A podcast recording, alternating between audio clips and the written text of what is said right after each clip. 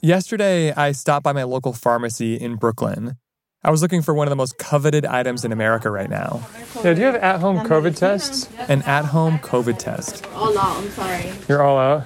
Have they been hard to get? Yes. Very, like, that's why we got it, and then it's been a week trying to get some more still. The woman at the counter gave me the bad news. They didn't have any. And her manager, Vivek Joshi, explained that it had been this way for weeks. How long have you been out? Uh, almost, uh, it was uh, before Christmas? 24th, yeah. The 24th.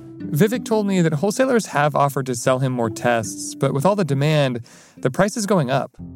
Well, I do have wholesalers selling me, but the problem is that the price what I used to sell at, they're selling it much more higher than the price I used to sell it at. Really? So we decided not to go with that. People are going to think we are uh, price gouging, so I don't want to get involved there. Uh, how often do customers come in asking for them? Uh, I was very busy. Uh, you know, all the phone calls. All of a sudden, you're, you're being hit by Omicron and every third or fourth person you know probably uh, is positive, so that kind of created panic. It's not just in Brooklyn. Depending on where you are in the US, the supply of over the counter COVID tests has been scarce for weeks. Our colleague Brianna Abbott says that she was recently in a Walgreens in New Hampshire that was limiting customers to four boxes each. And everybody in the checkout line had four boxes of tests. Huh. So you, it, people are really just sort of snapping them up like when they happen to see them. And as you were standing in that line looking at everybody with their ration of four boxes, were you thinking to yourself, like, it didn't have to be this way? I was thinking that it could have been a lot better than this. There were definitely choices that we could have made as a country that would have taken us down a different path. Welcome to The Journal, our show about money, business, and power. I'm Ryan Knutson. It's Thursday, January 6th.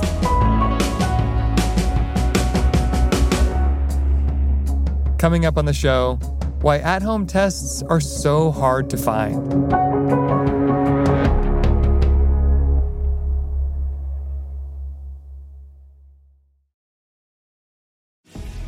Looking to invest? Start your journey by exploring exchange traded funds with Global X ETFs. Exchange traded funds, or ETFs for short, create baskets of stocks, bonds, and other assets that you can buy in a single trade. Global X specializes in ETFs that track emerging trends, like the rise of artificial intelligence, as well as strategies aimed to generate income potential. Visit globalxetfs.com to discover how you can get started.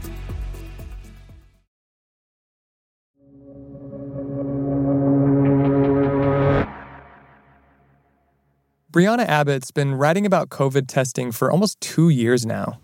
Brianna Abbott, like of Abbott Labs, the company that makes the COVID tests? no, but I do get that question quite a bit. She says that while at home tests are in high demand now, that wasn't always the case. At home tests first became widely available in the spring of 2021. And the interesting thing is that when they first got on shelves, people really weren't that interested. Partly, it was just bad timing. Because that was also the time that the vaccines started to roll out. And that was really the focus of people and public health experts.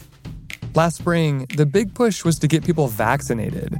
And as they did, and as cases started to drop, there wasn't much demand for at home testing. I imagine cost must have also played a factor in this because a box of two tests is like 25 bucks, which is not cheap. No, it's definitely not, especially when the government really did focus on making sure that PCR tests in most situations were free. So you could get your nose swabbed for a PCR test that was more accurate for free, or you could pay $25 for a box of rapid tests. Another thing that slowed demand was that in the early days of the pandemic, some public health experts were skeptical that at home tests would even be useful. They had concerns about how accurate they were, and they also worried about data collection. When you take an at home test and don't report the results, health officials can't track where the virus is spreading.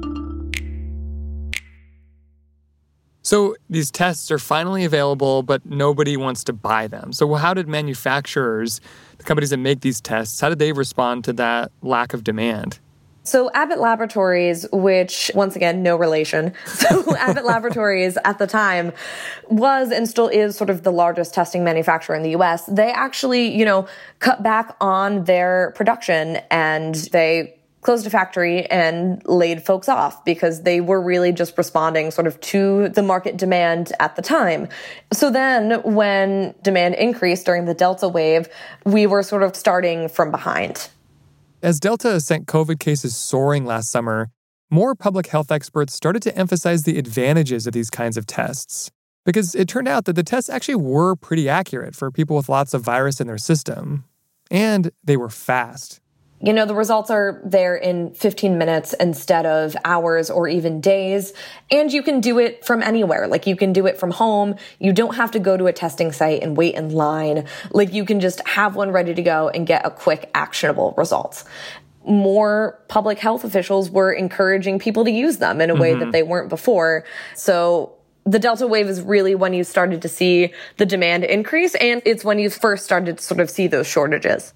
One person who was dealing with that testing shortage last summer was Zachariah Reitano. Do you go by Zach or Zachariah? You can call me Zach or Zachariah. Everyone usually calls me Z because when I hear Zachariah, all I hear is my loving Jewish mother yelling at me from across the house. Zach is the co founder and CEO of a company called Ro, formerly Roman. These days, it's an online pharmacy and telehealth provider, but it's best known for the business it started with selling meds for things like hair loss and erectile dysfunction. Here's the thing 52% of guys experience erectile dysfunction, but 0% like talking about it. That's why we built Roman. But during the pandemic, as the Delta variant took off, Zach says that Ro was seeing demand for a very different kind of product at home COVID tests. Were you actually hearing from your customers that they wanted to buy tests from you before you started selling them? Constantly. E- were they emailing you? Like emailing us, asking, DMing you on Twitter? Asking, uh, sometimes. um, but yeah, emailing our care team, asking our doctors and nurses when they would communicate with them. We have a pharmacy that serves over a thousand generic medications for about five dollars. They would ask pharmacists on the phone and via email, hmm. "Hey, I'm getting my diabetes medication. Do you also have COVID tests? Because my pharmacy is is out." Ro's customers were having trouble finding tests, and so was Zach. One reason for that was that there just weren't that many companies making the tests. And that's partly because of what the Food and Drug Administration decided early on about how it was going to authorize at home COVID tests. Here's Brianna. The FDA authorization process for at home tests in the US was a bit stricter than it was overseas in places like the European Union. In the US, manufacturers had to run clinical trials and show that the test would work with average folks taking the samples themselves, and the process was a bit more intricate. And so, as a result, in places like the UK and Germany, you saw a lot of other different testing options on the market, which sort of helped with supply and, and cost. And what, what did the FDA say about the way it approached approving these at home tests? They say that their job is to regulate the quality of the tests, and they don't want tests of poor quality coming onto the market and getting through. Their job is to make sure that the tests that get to the market are quality tests.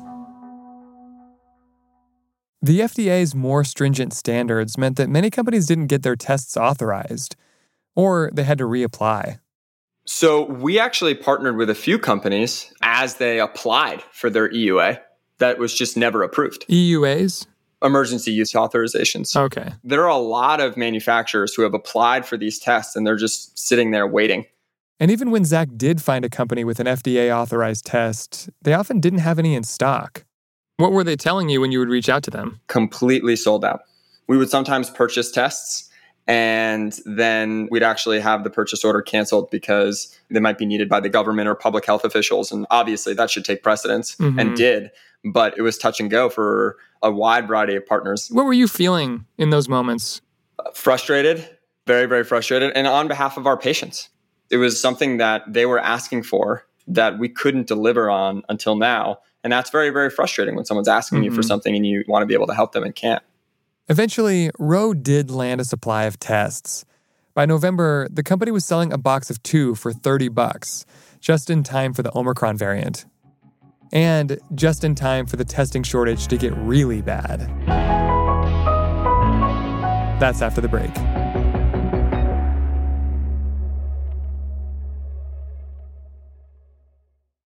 Courage. I learned it from my adoptive mom. Hold my hand. You hold my hand.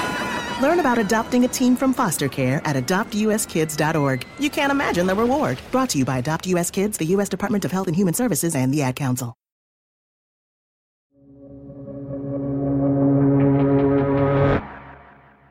There were shortages of at home COVID tests before Omicron, but Brianna says that the new variant took those shortages to a whole new level.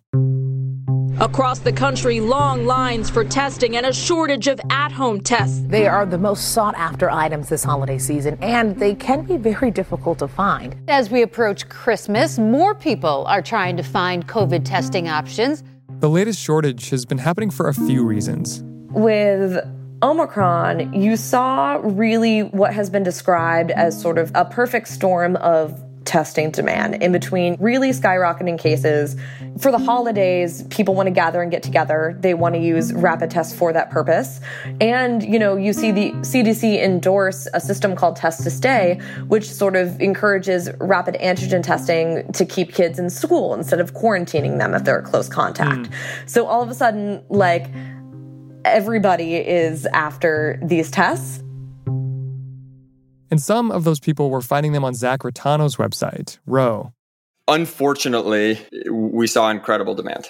And the reason I say unfortunate is because, you know, you never like to see such massive demand driven by such a national shortage of tests, right? So I think for us, we've just been really grateful that we've been able to deliver for our patients in this time of need. We very quickly sold throughout every single state in the country and have distributed now tests to all 10 national distribution centers. Uh-huh. And all 10 are constantly fulfilling, in addition to the other treatments that we offer, they're fulfilling COVID tests as well. How did you decide how much to sell the at home tests for? So we are offering the test at the manufacturer recommended price. We actually don't make any profit when someone buys a single test. You don't make any so profit that's, when, that's, when you sell a test. So if someone purchases one box and it's included in two day shipping, which is automatically approved, we actually lose money. And then if someone purchases two boxes, we're close to break even. So it really just depends. Mm-hmm. But with shipping, labor, pick packing, and shipping, we don't make very much profit on this process. So far, Zach has been able to continue selling tests, but a lot of stores are sold out. And places that do have them tend to charge a lot, around 25 bucks a box. The US's struggles with at home testing haven't been replicated everywhere. In a lot of European countries, you saw a starkly different approach than what the US took. Since early last year, some countries, the UK and Germany in particular, made decisions that have helped them avoid some of the shortages and high prices we've seen in the States. The fact that the EU, for example, was less stringent about approving tests helped bring more tests to the market, creating competition and lower prices. And some governments also purchased at home tests in bulk. In a lot of other countries, what you did really see is the governments step up and be more aggressive in their procurement and distribution of tests, even as vaccines were rolling out. And they sort of created that demand. When at home tests came onto the market in the US last spring, Lackluster demand meant that the leading test manufacturer, Abbott, scaled down production. But other countries, by buying in bulk, created demand, which gave manufacturers the incentive to keep the supply of tests coming. In the UK, for example, they bulk ordered tests from companies and then sent them out to people for free upon request. And then you saw places like Germany either require a vaccine or a negative test to get into places like restaurants. So you saw other countries sort of purchase them in bulk much more aggressively, distribute them to people, and also sort of educate them on how they work and sort of incorporated them more so into their overall response. The White House has said that the rapid spread of Omicron has caused testing shortages around the world, and that testing has always been a priority for the Biden administration. So, what's being done now to try to increase the supply of tests? There were sort of two waves of action that happened. So after the Delta related shortages. You saw the Biden administration commit $3 billion to ramp up production. You saw them strike a deal with places like Kroger and Walmart to sell the test at cost for three months. And so the price went from like $23.99 to $14.99. And that actually ran out at the end of December. So now you've seen places like Walmart and Kroger increase the price for some of their tests. And then sort of with Omicron, the Biden administration said that on January 15th, they would release guidance that would have insurers reimburse people for the cost of over the counter tests. And they also said that they were purchasing and distributing 500 million at home tests starting in January. What about the FDA? Are, are they taking any steps to make more tests available? So, starting in October, the FDA partnered with the National Institutes of Health and sort of other federal officials. And what they're doing now is they are identifying manufacturers that can make a lot of high quality tests, encouraging them to apply, sort of helping them compile data to submit for FDA review in order to speed up that, that process and make it simpler. Just in the last few weeks, two more large manufacturers got FDA authorization for their tests. The hope is that more will follow. Is there a lesson for governments and public health officials in this whole test shortage that we've been experiencing? Some public health experts would say that the lesson is that in times of a public health crisis, you don't necessarily want to rely on market forces to dictate something that is a public health tool.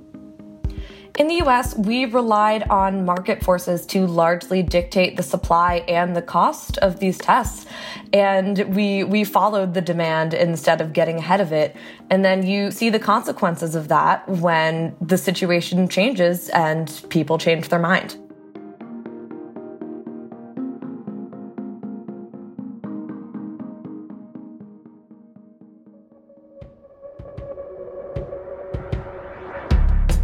That's all for today, Thursday, January 6th. The Journal is a co production of Gimlet and the Wall Street Journal. If you like the show, follow us on Spotify or wherever you get your podcasts. We're out every weekday afternoon. Thanks for listening. See you tomorrow.